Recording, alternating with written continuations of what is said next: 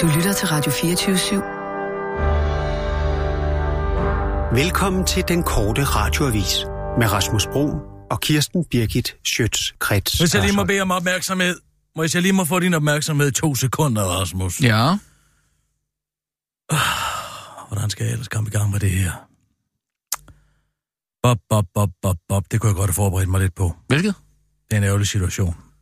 Nå, det skal du da ikke tænke på. Er der noget galt, eller hvad? Ja, det er der. Det er en snak, jeg gerne lige vil have med dig. Oh, du er ikke blevet syg, eller? Undskyld, selvfølgelig. Jeg har fuld forståelse for... Det drejer sig om din fremtid her på stationen. Min fremtid? Ja, det går nu. Og alt for længe har jeg holdt min mund. Ja. Jeg har holdt min mund for længe med det, og jeg ville skulle sige til dig for langt til at sætte. Undskyld, jeg skal simpelthen lige sidde ned en gang. Sæt dig lige ned en gang. Har du talt med Mads og Michael? Eller? Jeg har talt med Mads og Michael. Jeg har også talt med... Nej. Jeg har også talt med kommende kanalchef Christoffer Eriksen og direktør Jakob Kvist om det. Det er godt. Det er dømt. Altså, det er jo omtåligt, men jeg tænker, om jeg ikke lige så godt bare kan springe ud i det og komme ud med det simpelthen. Du... Må jeg lige få noget? Må jeg lige... Undskyld, jeg skal simpelthen lige have noget at drikke en gang. Jamen, det er ikke godt. Det er jo min fremtid, for fanden. Ja, det er ikke godt. Ej, det mener du bare ikke. Det mener du bare ikke godt.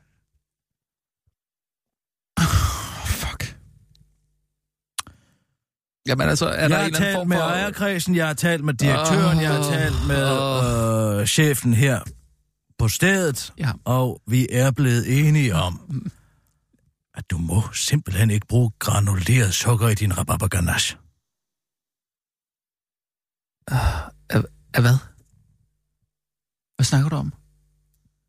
Det krystalliserer sig jo igen. Det mener du simpelthen ikke, det her? Jamen... Er vi enige om, at din forårstærte har rabarberganache på? Ja. Du bruger granuleret sukker i din rabarberganache. Nu gør du det. Du gør det igen. Du har lige lavet den der med min rabarberganache, og du laver den også med min rabarberganache. Jamen, jeg siger til dig, at når jeg spiser, jeg har fundet din kage, jeg har taget en lille bid af din forårskære. Den er dejlig, men din rabarberganache, den knæser. Og det gør den, fordi... Altså jo. Ej, og det gør den, fordi du ikke ved og aldrig er blevet oplært i, hvordan man laver en rigtig rabarberganache eller en hvilken som helst anden ganache. Altså for det første, så... Du skal bruge sirup. Du bliver nødt til at bruge en form for flydende sukker. Nej, sukkeret opløser jo sig selv. Nej, det gør ikke, for det rekrystalliserer sig. Hvorfor jeg knaser, når jeg spiser den rabarberganache? Jeg sørger for at hælde det i den varme saft. Altså, det bliver opløst. Ja, det bliver opløst, men hvad sker der med sukker, når det bliver kølet ned igen? Granuleret sukker, det bliver rekrystalliseret sig. Nej, det gør det altså ikke. Jo, det gør. Og så lad være med at bruge gelatine. Du skal bruge agar-agar. I din rabarberganache. Ja, nu ved jeg ikke, hvordan du laver din rabarberganache. Jamen, jeg laver den med flydende sukker. Med flydende sukker? Ja, det gør jeg sådan, så det ikke begynder at knase. Din rabarberganache, den knaser. Altså, der er jo nødt til at være et sprødt element i en hvilken som helst kage. Det synes jeg altså. Jamen, så laver du en kiksebund. Hvis jeg nu ikke vil have den der søde kiksebund der. Jamen, så lad være med at lave den af søde kiks. Hvad skulle jeg så lave den af? Af kiks, der ikke er søde, men salte. Tuk! Ej, det fungerer ikke. Det bliver simpelthen for salt. Nu har jeg sagt det, jeg er kommet af med det. Ja, og hvor lang tid har du så gået og rodet over den? 3,5 år. Nej, det mener du simpelthen ikke. Jo, siden du havde din første ganache med. Den var jo lavet på hvid chokolade? Ja, den var også lavet på hvid chokolade og krystalliseret sukker. Præcis problemet, ja. Jeg bryder mig faktisk ikke om den måde, der du sætter gang i de her samtaler på. Hvorfor siger du det ikke bare lige ud af posen? Det gør jeg også. Det er jo derfor, det gør jeg spiller dig om at sætte dig ned og sige, at det handler om din fremtid her på radioen. Fordi jamen, det gør det jo ikke. Det handler jo ikke om min fremtid her på radioen. Fordi hvis du tager den form for ganache med, så vil folk tale bag din ryg. Nå, der går Rasmus Brun. Han ender ikke, hvordan man laver en rabarberganache. Jo, jeg ved sådan set godt, hvordan man laver en rabarberganache. Jeg ved også godt, hvordan man laver en ganoush. Du ved hverken, hvordan man laver en rabarberganache eller en rabarberganache. Som om, at du var den store kok. Hvad? Ja. Hvad? Ja, hvorfor tager du så aldrig kage med? fordi at min kage er så god, at den når slet ned ad Dalgas Boulevard, før den er blevet spist af alle indvånerne. Helt sikkert, ja. Okay. Jeg kan ikke gå. Jeg går som en askepot. Det er fint, du gerne vil komme med. Fugle og dyr kommer gående hen til mig. Mm. Og vil smage, fordi at min bagværk er så godt, som det er. Så du godt droppede, du. Nå. Godt, vi fik det af vejen. Anden punkt på dagsordenen. Det er simpelthen sygt. En nyhedsudsendelse, Nina. Og nu. Live fra Radio 24/7 Studio i København. Her er den korte radioavis med Kirsten Birgit Schütz-Kretzschmar. Omfartsvej, schmomfartsvej. Let's call the whole thing off. Havde du glædet dig til ikke at få dine krukker på toget i Mariager knust eller din tagrender bulet? Ja, så går du få en lang næse, for de lastbiler, som godt nok mest har det andet på byens bodekker og porter, de får ingen omfartsvej.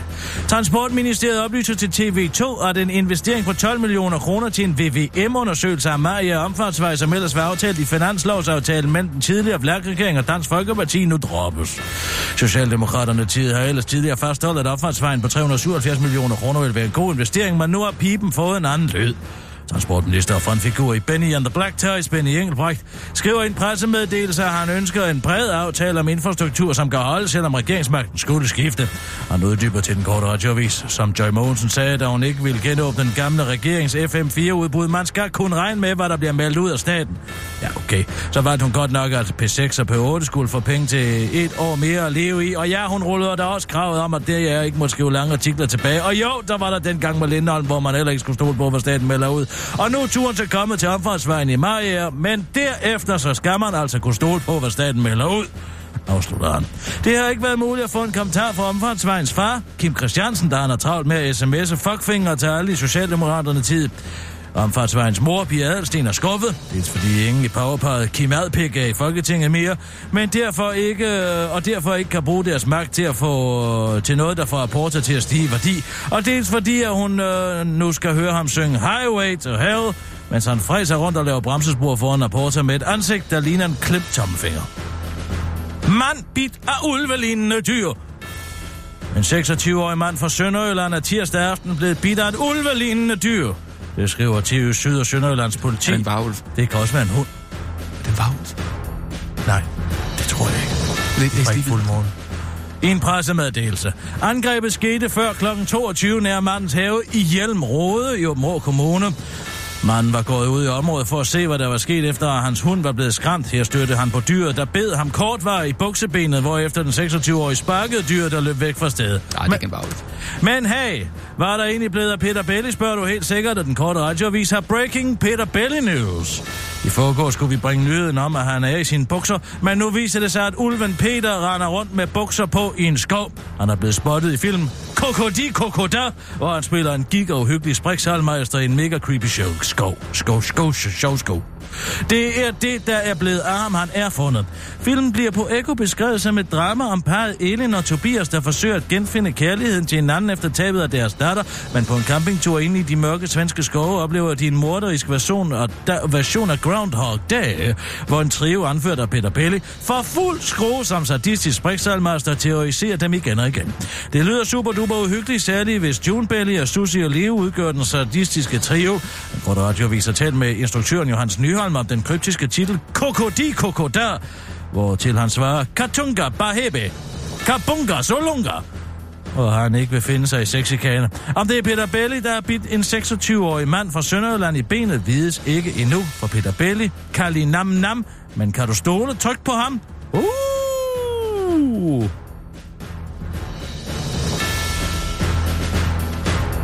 Årlovs ramt socialdemokrat om kritikken og sin dobbeltløn. Det var en mavepumper. Hvad der skulle have været en drama, at skatteyder betalt orlov forvandler sig til en mavepumper. I overført betydning for socialdemokraten Camilla Fabricius, der blev valgt ind i Folketinget tidligere på året, og derfor, som den folkevalgte hun er, havde ret til at tage orlov fra sit hverv som byrådsmedlem i Aarhus, og dermed modtage dobbeltløn. Uheldigvis for Camilla Fabricius affødte sig en dog massiv kritik af Camilla Fabricius, hvilket ifølge Camilla Fabricius er brede Camilla Fabricius, som Camilla Fabricius fortæller til Ekstrabladet. Det var en mavepumper. Udtaler hun og forklarer, at det ikke er sådan, hun vil ses, og at det var, citat, en træls situation. Som hun siger og fortæller, at det hele den trælse situation er affødt, og hun nu bliver stoppet på gaden i Aarhus, hvilket er øv. når nu man faktisk har lidt svært ved at forsvare, hvorfor man i grunden ikke bare nedlagde sit mandat som byrådsmedlem, når nu man hellere ville sidde i Folketinget. Jeg prøvede at sige noget med, at det kunne man ikke, og jeg faktisk var tvunget til at tage imod de penge, og noget med, at jeg måske ville vende tilbage til byrådet, hvis regeringen nu væltede, men det var som om, at det ikke rigtig fængede an, siger Camilla Fabricius til Den Korte Radioavis og forklarer til Ekstrabladet, at hun nu har doneret nogle af pengene til foreningen Bedre Psykiatri, mens resten er gået til 2 lokale organisationer i Aarhus. Når man laver en fejl, så må man rette op på den. Jeg har personligt rettet op på den, men vi er også nødt til at rette op, så andre mennesker ikke kan begå den fejl, udtaler Camilla Fabricius til Ekstrabladet og tilføjer til Den Korte Radioavis, at det nemlig er præcis det, den nedfældede lovgivning er, en fejl. Sådan en glitch i The Matrix, hvor man lige stopper op og siger, hov, det var da den samme kat, der gik der, var det ikke? Afslutter Camilla Fabricius om den såkaldte fejl, der kun kan opstå i The Matrix, altså ikke i den virkelige verden. Det var Den Korte Radioavis med Kirsten Birgit Schütz-Kretzschmar. Over and out.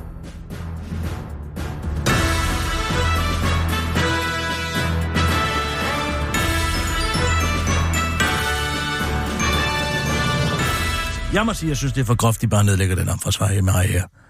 Vi ved jo ikke... Er det ikke det, du har kæmpet for? Kæmpet for? Ja, du har da om nogen ført kampagne. Jeg er uvildig journalist. Ah, du har sgu nærmest ført kampagne mod den der... Må jeg være så venlig at være fri? Du har lavet telefonfis med Kim Christiansen og Pia Adelsteen, ikke? Og hvad så?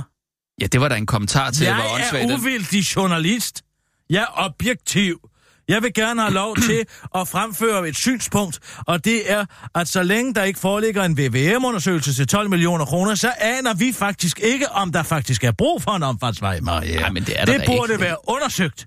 Og desuden er det et løftebrud fra Socialdemokraterne tid, at de nu pludselig ikke vil. For hvis du kigger på deres infrastrukturrapport fra februar måned, så vil der faktisk stå der, at de gerne vil se en omfartsvej til 80 millioner kroner omkring Mariager. Og det er derfor et løftebrud af Socialdemokraterne tid. Af rang.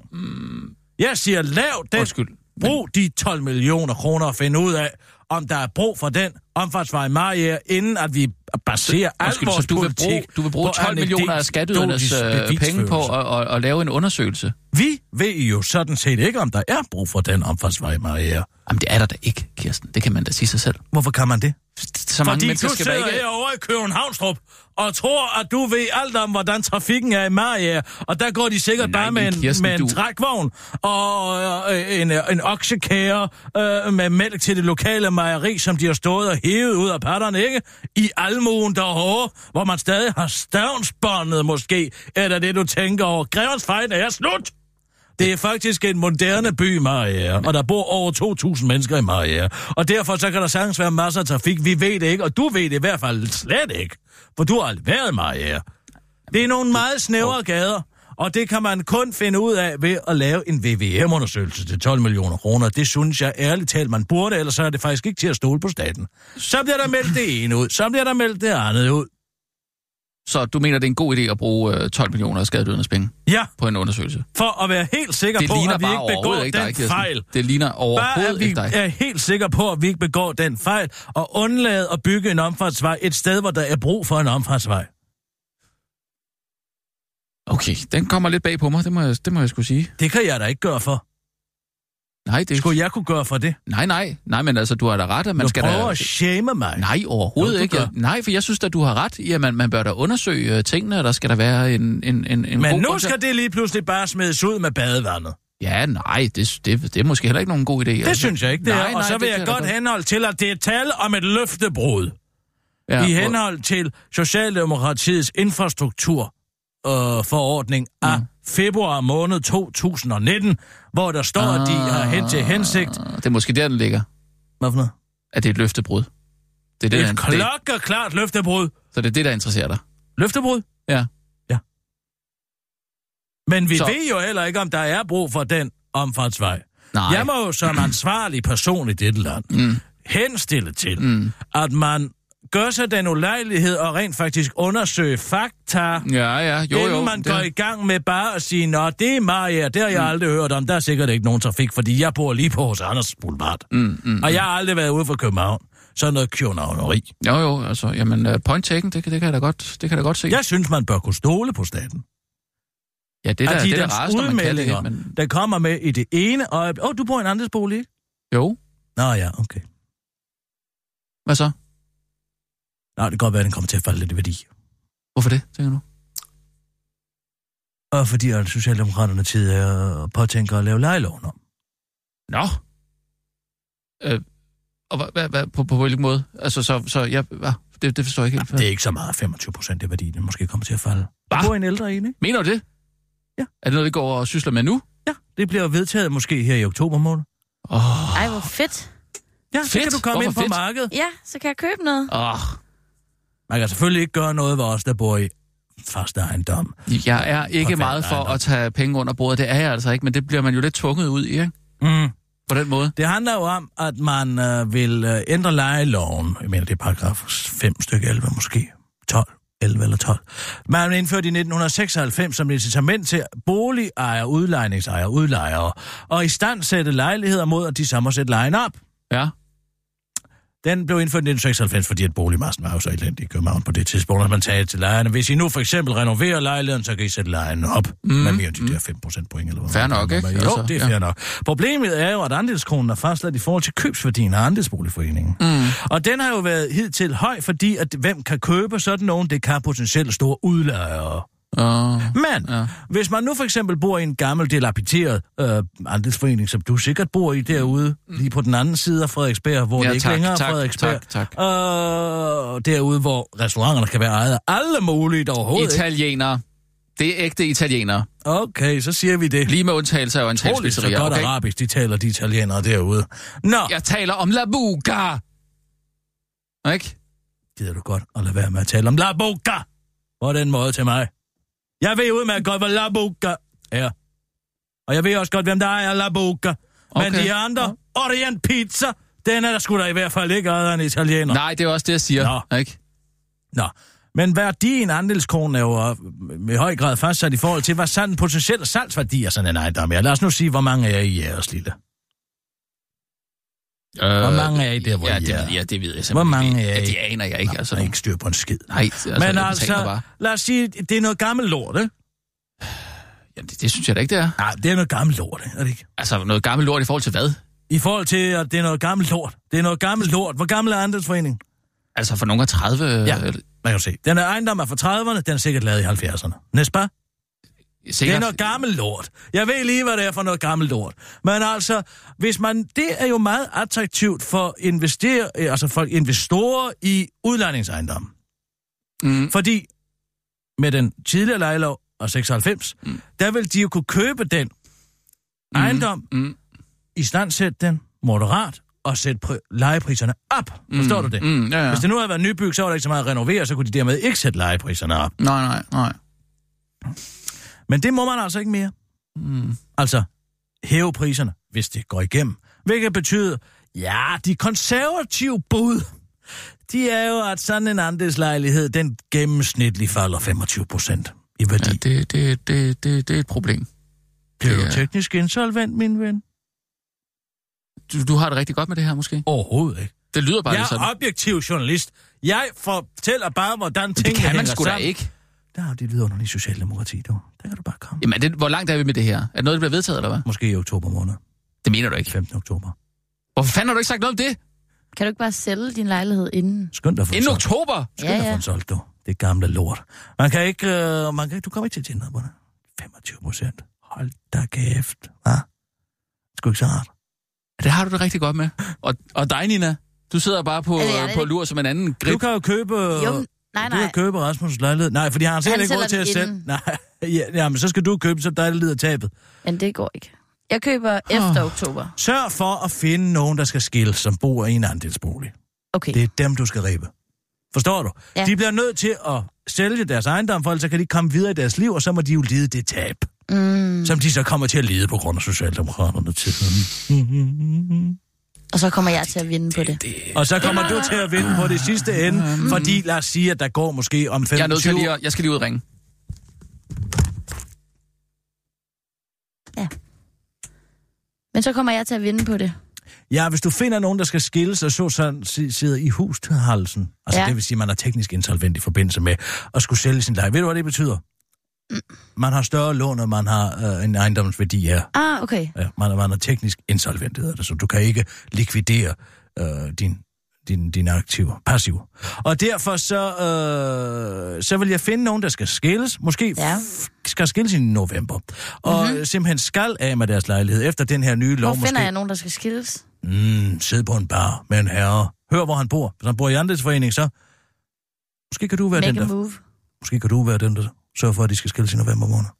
Og så bliver de nødt til at sælge 25% billigere, og så slår jeg selv. Går du ind og køber, mens elevatoren er på 0. etage. Og apropos, nu når Rasmus er ude, jeg tænker egentlig, at vi lige kan bruge 5 minutter på Mai Mercado, og Sophie Løhde har jo heddet statsministerinden i samrådet her kl. 14 i dag, i forbindelse med Martin Rossens rolle. Skal vi ringe til dem? Jeg vil gerne lige ringe til Mai Mercado, bare lige for at sikre mig, at hun er forberedt. Okay. Så får du bare lige en her. Jeg vil meget gerne have en, tak.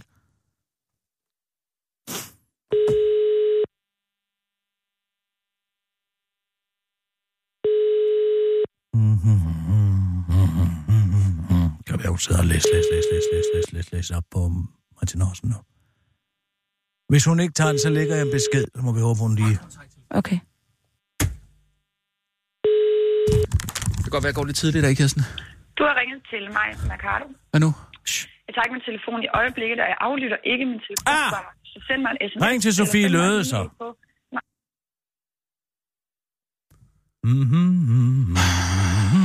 Skal vi ikke lige få afviklet nogle nyhedsudsendelser? Hvad er der med dig? Hvorfor er du så? Jeg vil gerne hjem. Jeg vil faktisk gerne hjem. Jamen, det kan du da ikke. Nej, men det er derfor, jeg siger, lad os lige få kørt de der nyheder af. Er det noget privat, det her? Kirsten Birgit tager den tid, Kirsten Birgit skal tage. Men jeg synes også lige, det handler om at få leveret de her nyheder, ikke? Må jeg lige have lov til at tale med Sophie Løhde? Ja, det skal fandme gå hurtigt. Er det privat? Nej. Jan, nå, ringer okay, som objektiv journalist. Okay, fint nok. Ja, men så stille spørgsmål eller et eller andet.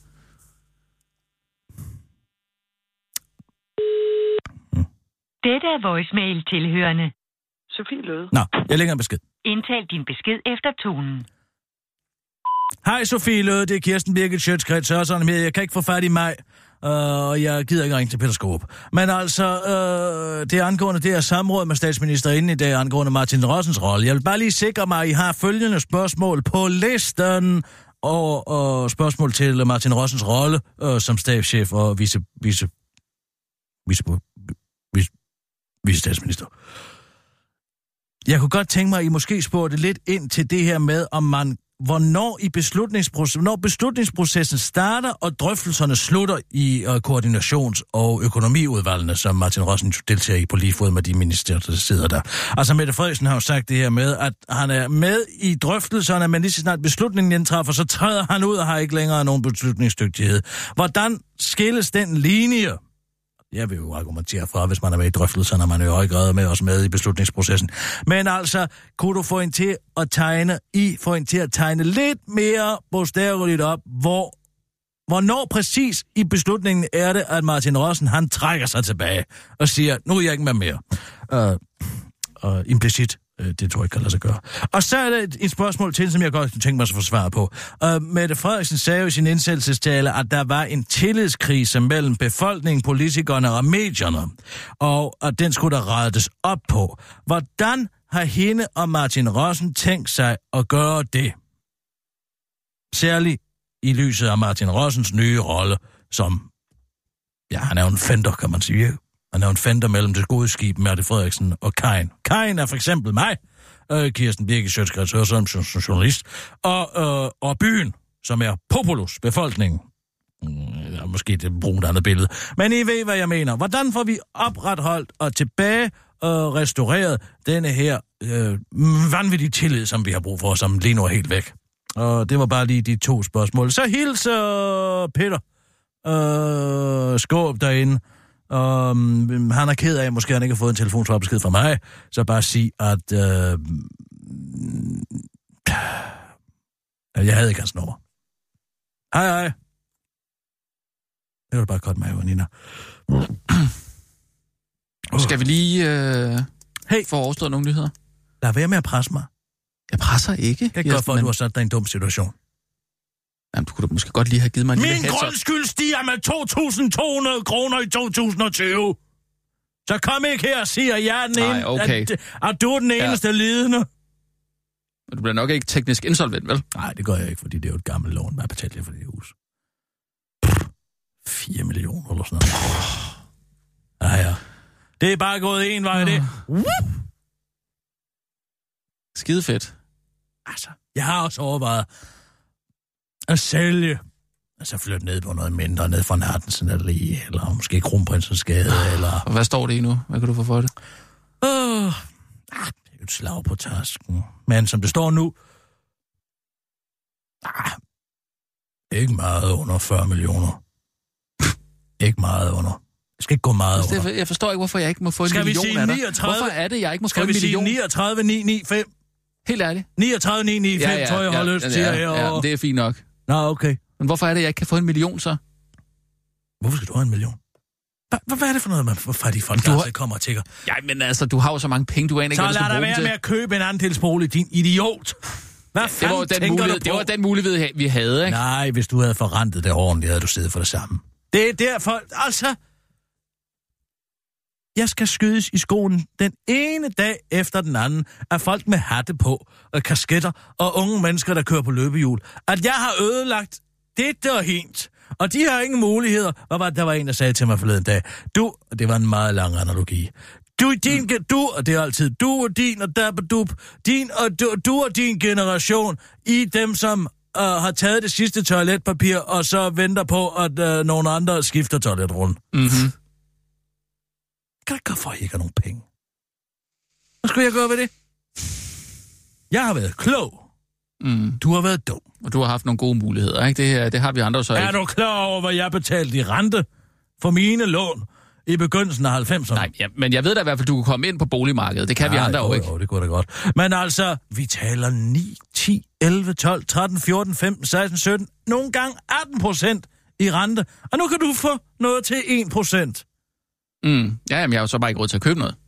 Vel? Nej, fordi du har ikke til udbetaling. Fordi du lever fra hånden til munden. Hvis der kommer penge, det færreste så... mennesker, der lige kan spare 1,5 millioner op, ikke? Nå. Jamen altså, brugt. Du kan bare blive ved med at bruge dig. Jeg er ligeglad. Du har da købt mit hus. Ja, nu har jeg jo så ikke lige 40 millioner, vel? Det behøver du da heller ikke at have. Kan jeg købe det til 1 million, så? Men... Du kan købe det sammen med nogle venner. Der er plads nok jo. Så kan du bo 2 familier. Det er 20 millioner til hver. Det bliver nok også lidt svært. Okay. Nej. Nu skal du ikke sige, at jeg kan komme med en løsning. Nej, det er fedt, du er løsningsorienteret, Kirsten, men helt ærligt. Så køb det med 2 venner. Det er 13 millioner. Yes. Så kan I få det for 13. Kirsten, så kan I få det for 39. 13 så får du den million. Okay. Så får du den million, du kan få den million. Altså, jeg 39 millioner kan jeg købe dit hus for. Nej, det er så simpelthen så vildt. Ja. Du har lige spurgt, hvorfor du ikke måtte få en million. Nu giver jeg dig en million, så men det er jo ikke det samme. Det er da præcis det samme. Nej, jeg betaler ikke 40 millioner, men jeg betaler 39. Det er ikke det samme som at få en million. Det er det. Nej, det er det altså ikke. Hvad der er sparet, er der tjent? Har du hørt det udtryk nogensinde? Jeg vil hellere have en million. Må jeg få det? Nej. Du kan få en million i rabat. Det er det. Det er det. Du har ikke forstået, at gæld er penge. Du har ikke forstået, at gæld er penge. Du forstår det ikke? Nej, det er... Jeg har lige tilbudt dig 1 million. Du har bedt om 1 million. Jeg tilbyder dig 1 million, så vil du gøre den. Jeg har jo ikke råd til den. Har du råd til at lade være? Ja, det tror jeg nok, jeg har. Hvis du køber det hus, så har du tjent 1 million. For du kan sælge det for 40. Jamen, jeg kan sgu da ikke få lov til at låne så mange penge. Jeg kan ikke få lov til at låne 39 millioner. Så må du gå sammen med nogle venner, så kan I tjene 250.000 hver. Det er lige præcis det, jeg taler om. Nina, bliv aldrig som ham. Bliv aldrig som ham. Han forstår det ikke. Han forstår det simpelthen ikke. Jeg kan da godt prøve at spørge Nina. Nina, kunne du have interesse i at flytte sammen med mig, og så købe Kirstens hus til 39 millioner? I kan få 1 million. Altså, men jeg har jo ikke 20 millioner. Nej, det er jeg heller ikke. Nej. Men hvis vi inviterer resten af Afrika måske? Tror du så ikke, vi kunne? Det tror jeg heller ikke, de har. Nej. Jeg hedder med at være mange bloddiamanter oppe i røvhullerne på dem, hvis de skal komme herop og den købekraft. Kan vi tage nogle nyheder, Kirsten? Utilfreds. Åh, hold da kæft. Jeg synes godt lige, vi kan kigge på det med privilegeret kælling. Brok. Må jeg få 1 million? Ja, du må få 1 million. Nej, vi kan på den måde. For herre. Det er ikke at få 1 million. Det er din generation i nødskal. Fej! Fej for satan! Så er det nemlig svin. Nå. Hvor mange sommerhuse er det, du har? Nej, bare, nej, det er fint. Det er nok. Det er nok. Den skal jo også betale skat af. Kan du ikke købe en af sommerhusene, så? Ah, jo, du kan få en af dem i Lalandia. Få? Altså, få lov til at købe. Har du sommerhus i Lalandia? Ja, det har jeg. Hvorfor? Ja, man mulighed engang. Noget Døgnø foreslog. Okay. Mm. Nej, vi havde ikke købt noget i Lalandia. Bilund? Nej. Jammerbugten? Det vil jeg nok hellere. Det er du råd til. Du kan jo... Altså, du skal komme med 40-trins udbetaling. Det kan du ikke. Det er utroligt så godt, du kender min økonomi, Kirsten. Ja. Det er det faktisk. Kan du ikke give et godt råd til sådan nogle fattige folk som os? Jeg forstår ikke, hvorfor Rasmus er fattig. Køb! Men jeg er det. Bankerne er liderlige for at låne penge ud. Okay. Det er sådan, der bliver skabt penge i det her land, for fanden. Vi kører på pumperne økonomisk set. De vil bare gerne skabe nogle millioner. Og I kan få lov til at skabe dem. Når I nu sælger... Hvis du køber mit hus... Mm. Hvordan skulle jeg købe dit hus? Gå ned i banken og spørg, om du kan få lov til at låne pengene for helvede. Men det kan jeg gå sammen med nogle andre, der kan få lov til at låne de penge. Ja. Så køber du mit hus. Der er ikke nogen af jer, der har 40 millioner kroner. Nej. Hvad? Nej. Så går I ned i banken, så siger må vi låne 40 millioner kroner? Vi er så mange, vi hæfter solidarisk, eller hvad ved jeg, et eller andet pjat, ikke? Mm-hmm. Og der nu er betingelserne for, det ene eller andet. Ja, så rykker vi 100 mennesker ind i dit hus. Hvis det nu, så mange må I nok ikke bo der fra kommunen. Vi behøver ikke være. Men man kan måske godt lave det om til 8 lejeboliger. Med en udmærkestørrelse.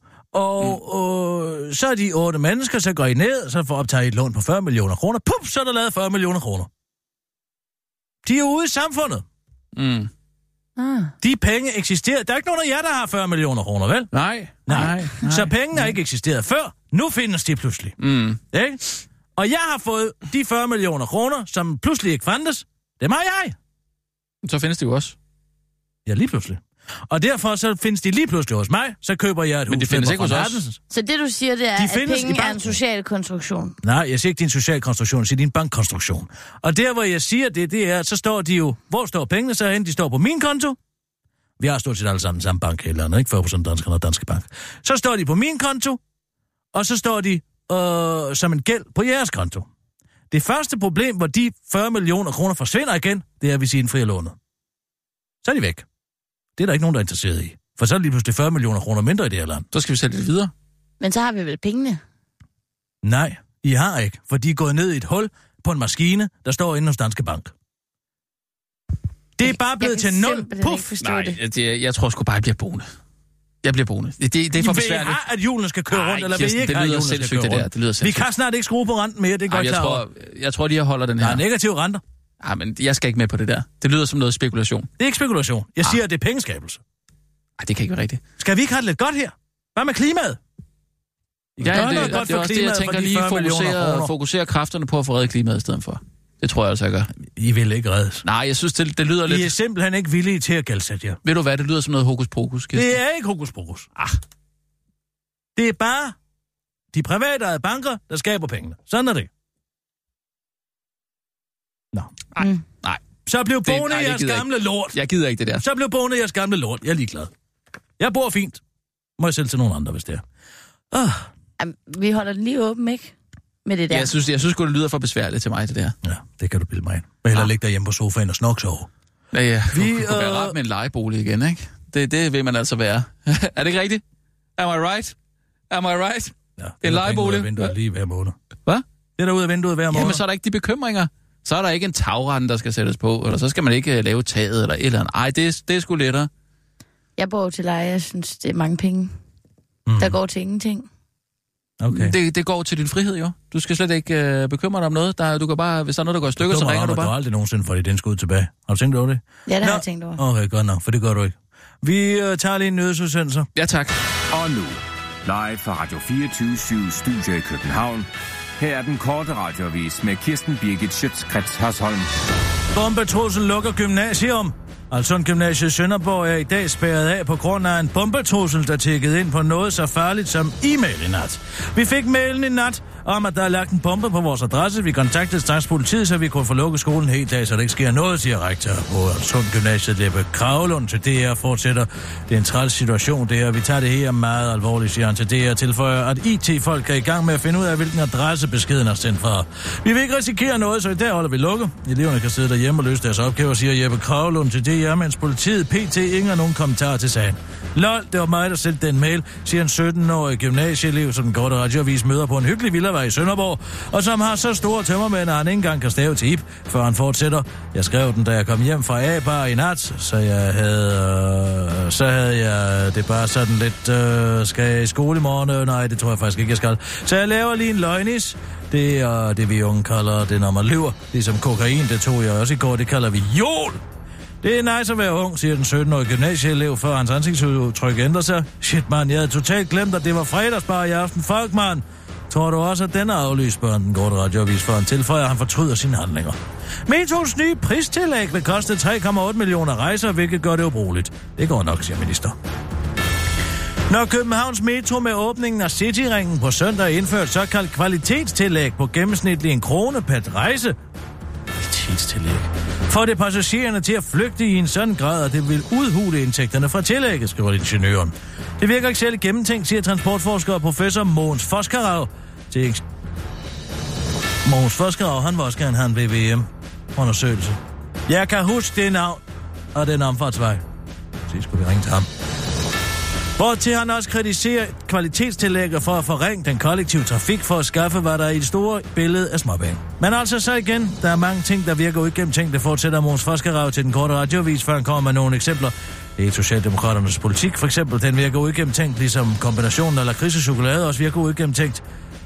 Der er også den gamle DR-dramaserie Sommer. Den virkede også uigennemtænkt. Og lagmager, de er også uigennemtænkte, siger transportforskeren til den korte radioavis. Transportminister Benny Engelbrecht afviser til TV2 pristillægget fra samfundet til at miste værdi af sin investering i Københavns Metro.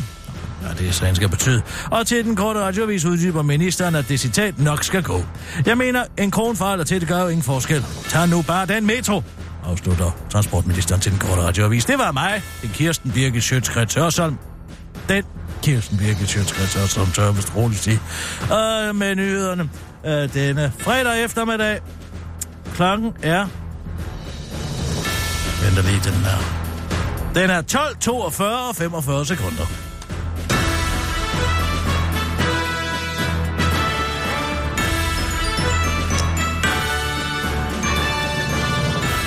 Det er kun om morgenen, man ser, hvad klokken er. Jeg ved ikke, hvorfor det er sådan, men det er reglen. Det er kun om morgenen. Der er masser af mennesker, der godt kan travlt nu. Tænk nu for eksempel Mai Mercado. Hun ved så, at nu er der 1 time og 18 sekunder og 45 sekunder. 1 time og 17 minutter og 15 sekunder til, hun skal i sammen. Laver vi jo ikke radio til Mai Mercado? Det gør vi da også. Som objektiv journalist, så må jeg sige, at vi også laver radio til Mai Mercado. Jeg gider ikke diskutere det her med dig. Nå, altså, det er kun om morgenen, man siger, hvad klokken er. Hvad er det for en regel? Jamen, det er regel nummer 1. Regel nummer 1? Ja, inden for radio. I hvilken bog? Inden for radio. Nå, og hvem har skrevet den bog? Det er en uskreven regel. Du sagde, det var regel nummer 1? Ja. I en bog? Som det, ikke er skrevet ned i en bog? Det er regel nummer 1 inden for uskrevne radioregler. Jeg ved ikke, hvorfor det er sådan, men det er bare sådan, det er. Ja. Ligesom også, man skal købe noget gammelt lortebog, det ikke? Det er også bare en regel. Kan du lægge den, tror du? Tror du, begraver den der? Lægge den. Hvad?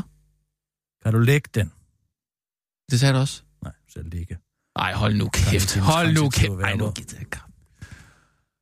Det er ikke min skyld, at du kan takke Socialdemokraterne tid for, at din andelsbolig falder med det. Ja, jeg tror, jeg skal lige se det der med mine egne øjne, ikke? Og så skal jeg lige... Nej, jeg kan godt sende dig et link. Ja, nu må du på en mail, er det okay? Ja, det er okay. Nå. Puh, har sikkert en situation med den whistleblower, hva'? Hvad er situationen? Nu har jeg læst hele den rapport. Meget interessant rapport. Helt sikkert fra en mand, der ved præcis, hvad han taler om. En højt rangerende CIA-medlem, vil jeg helt klart sige. Ved man det? Er det en... Man ved ikke, om det er en han eller en hun. Man ved ikke, hvem vedkommende er. Det virker som om, at New York... Så ved man jo heller ikke, om det er en de eller dem. Nå, det er bare nu, at du lige sidder og rettet på mig. man kan jeg også lige gå ind og rette på dig. Man ved, at der taler om et individ, ja. Og han eller hun... eller de. Nej. Det er guff. Han skriver... Han eller hun skriver ej. Hvilket indikerer, at der er en enkelt afsender. Altså som i jeg. Ja, men derfor kan du stadig godt være en de eller dem. Nej, det kan det ikke, for det er flertal. Men selvfølgelig, hvis han er en meget fin herre, så må man jo sige, dem og deres, ja.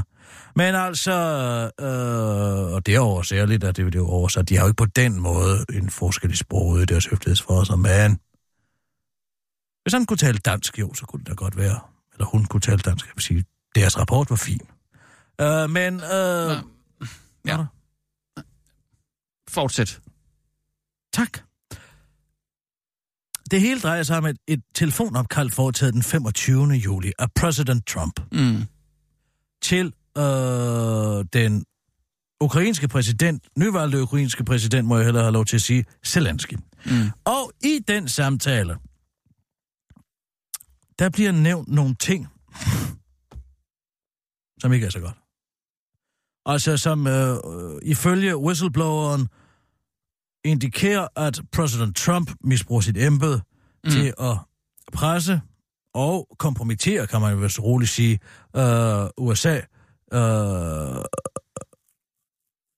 USA's præsidentembede. Er der en smoking gun? Er der sådan en eller anden sætning? Det skulle han ikke have sagt. Ja, der er han faktisk ikke andet. Man kan sige, det eneste, der ikke er en smoking gun, det er, at han starter med at sige, goddag, hvordan går det? Og det må man gerne. Det må man gerne, ja. Alt, hvad der så derefter bliver sagt, ifølge whistlebloweren, som har talt med individuelle kilder højt oppe i Det Hvide Hus. Det er jo sådan, at når en præsident ringer til en anden præsident eller statsoverhoved, så sidder han jo ikke alene i telefonen. Så er der mellem 10 og 12 mennesker, der dytter med på samtalen. Det er meget rart. Bare for, at de er med inde i at analysere situationen geopolitisk og udenrigspolitisk og alt sådan noget. Men det, der så bliver sagt efterfølgende, det er mange ting.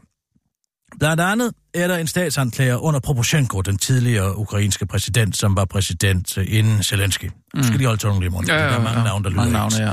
Men Salenko var statsanklager i antikorruptionsenheden i Ukraine, Kiev. Og sådan en person er jo typisk, hvad skal man sige, korrupt. Det er jo sådan, at hvis man er i en antikorruptionsenhed i det tidligere Sovjetunionen, så er man det bare i allerhøjeste grad selv. Nå. Ved man det, eller... Det er en antagelse, fordi da Zelensky så kommer til, der ønsker han at afskede Salenko. Højst sandsynligt, fordi man er korrupt. Men han, Salenko, har altså fremsat en del anklager nogle måneder i forvejen, i begyndelsen af marts 2019 faktisk, om at Hunter Biden, Joe Bidens søn, som er indrulleret i hele energisektoren i Ukraine af en eller anden grund, er han særlig rådgiver for energisektoren, og hvis der er noget, der er korrupt i den tidligere sovjetstat, så er det jo energisektoren. Der er ikke nogen energiselskaber i hele Østblokken, tidligere Østblok, som ikke er... Men altså, dermed ikke sagt, at Hunter Biden er korrupt. Nej, men det er jo svært at komme helt rent ud af en svinsti, ikke? Og alene det, han overhovedet sidder i det, mens hans far, Joe Biden, sidder som hovedansvarlig for det områdes infrastruktur i USA, er jo besynderligt. Det virker jo oplagt, at der er snavs på det her. Og den, hvad kan man sige, anklage kommer Salenko med i marts måned. Zelensky, den nye præsident efter Porosjenko, bliver indsat, ønsker han så at afskede Salenko på grund af korruption. Men under den her samtale, der siger præsident Trump til præsident Zelensky, at ham Salenko er en god mand, ham skal du beholde. Nå? Og man skal huske på, at her der har præsident Trump jo et pressionsmiddel, der hedder en militærstøtte til Ukraine på omkring $400 million, som man kan sidde og tilbageholde, ikke? Og det, som er hans incitament til at bede ham om at beholde Salenko, er jo de kritiske ytringer i forhold til Joe Bidens søn, fordi Joe Biden er jo hans hovedmodstander til valget 2020. Yes. Ikke sandt? Forstår du det? Ja. Problemet er, at han sidder og taler i sin egenskab af præsident, og med de, hvad skal man sige, diplomatiske og økonomiske pressionsmidler, der ligger i det embede. Og så taler han yderligere om, at han gerne ser, at Zelensky, og det er der, hvor ordvalget bliver lidt mystisk, sørger for at få blotlagt, at der var tale om et ukrainsk hackerangreb mod den demokratiske nationalkomité i 2016, og ikke et russisk. Hvor kommer det ind i billedet? Det er jo for at fjerne fokus fra Rusland. Man siger jo hele tiden, at det er russiske hackere, der har hacket sig ind i den demokratiske nationalkongres og forsøgt at påvirke valget i 2016. Det er jo det, der har været alt det her med om coercion og alt det her, eller det, jeg taler om derovre. Ja. Der siger han så til Zelensky, vi vil meget gerne have et godt forhold til Ukraine, gode diplomatiske forbindelser, og det kunne måske opstå, hvis det var sådan, at der kunne findes nogle server i Ukraine, som havde hacket sig ind i den demokratiske nationalkomité. Hvad siger Zelensky til det? Ja, det melder historien ikke så meget om. Men umiddelbart efter, dagen efter det telefonopkald, altså den 26. der går den ukrainske regering ud på, med en pressemeddelelse, hvor der oversat fra russisk står, at de forventer, at samarbejdet med USA opblødes og bliver bedre inden for nærmeste fremtid. Fordi de påtænker at gøre, som Trump har bedt om. Ja, det kan man jo mene, at det nok er derfor. Men der, hvor det besynder, de kommer ind, det er jo, der sidder 12 mennesker og hører på den her samtale. Mm. Og ifølge han eller hun, whistlebloweren, som har talt med flere forskellige individer, og det er jo altså højt rensnierende embedsmænd, stabschefer, faktisk Martin Rossens-typer, ikke, der har siddet med det her, det er, at de går i gang med et lockdown. Det er jo sådan, at alle samtaler med præsidenten til udenlandske statsoverhovedet bliver transkriberet. Og optaget i øvrigt. Ja. Den her optagelse, den ryger ind på en server 2 dage efter, at samtalen er fundet sted, som er en server, hvor man opbevarer information, som har direkte at gøre med rigets sikkerhed, altså den amerikanske statssikkerhed. Mm. Der er intet i den her samtale, der er kompromitterende for den amerikanske statssikkerhed. Der bliver ikke afsløret, hvilken om der er agenter der og der, eller om der er planer om noget som helst, operationer, som foregår, lyssky operationer. Man lægger den derind, fordi man ligesom siger, han har talt over det. Det eneste, der er, at det er meget inkriminerende for præsident Trump, hvis de ligger derinde. Det var altså at sige, at man misbruger sådan set en server, som er lavet, og en sikkerhed, som er lavet for at sikre rigets sikkerhed mod at sikre præsidentens personlige sikkerhed. Ja.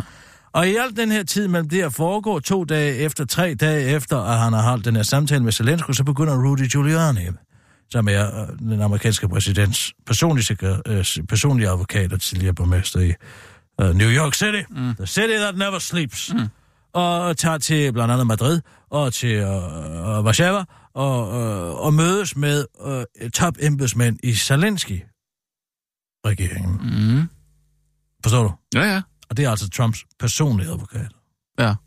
Og hvad taler de om? Ja, hvad tror du?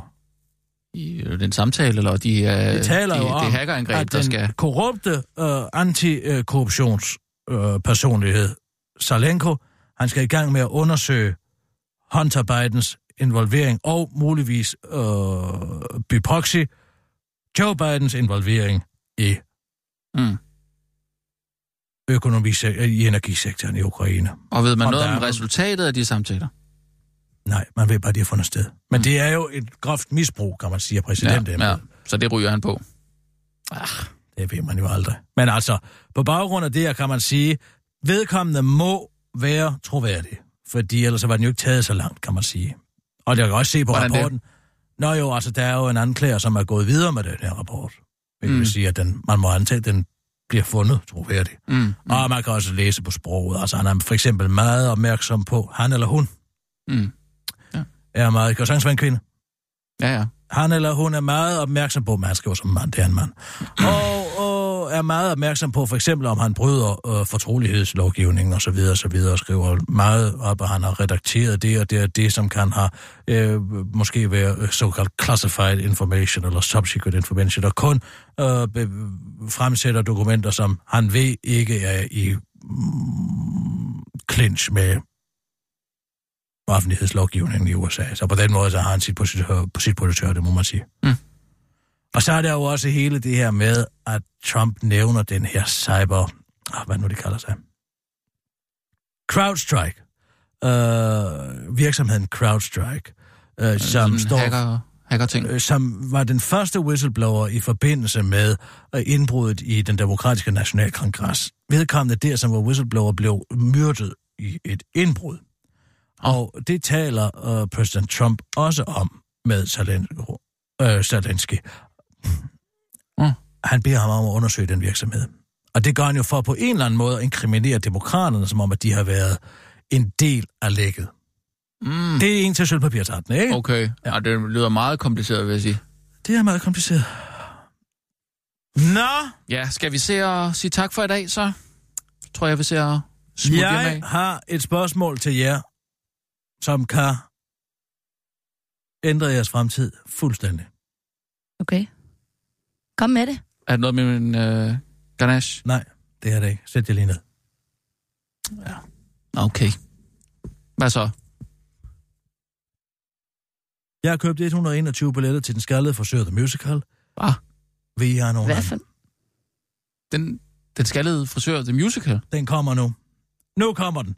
Okay, ja. Og det er Thomas Helmig, der har skrevet musikken, og ja, det er fantastisk godt.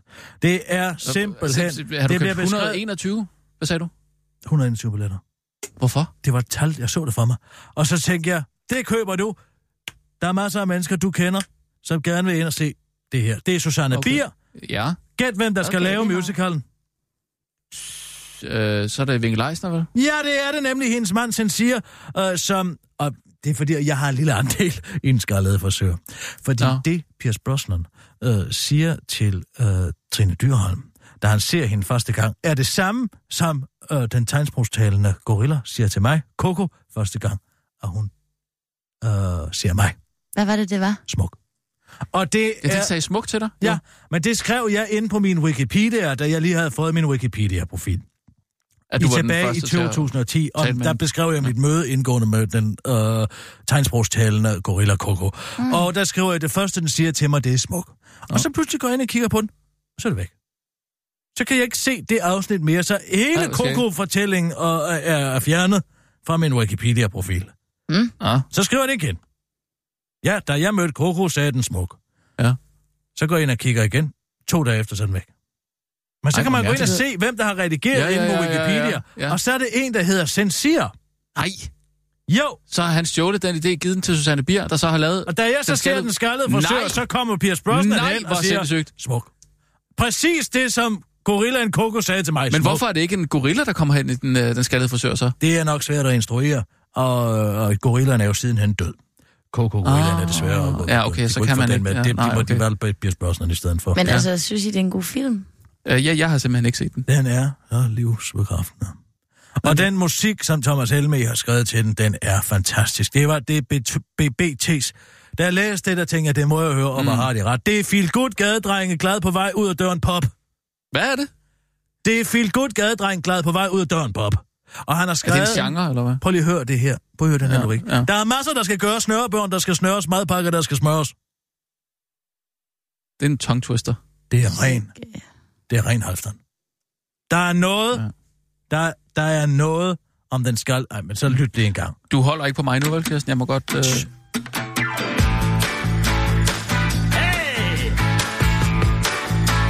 Det er Thomas Helmig. Skal jeg klappes på 1 og 3 til den her? Ja. Det er godt, de gør det på 2 og 4 med. Nej. Der. Et band og et kort kig i spejlet. HD-pulverkaffe og afsted. HD-pulverkaffe. Det er jo rent. Det er jo, altså, det er jo rigtigt. HD-pulverkaffe.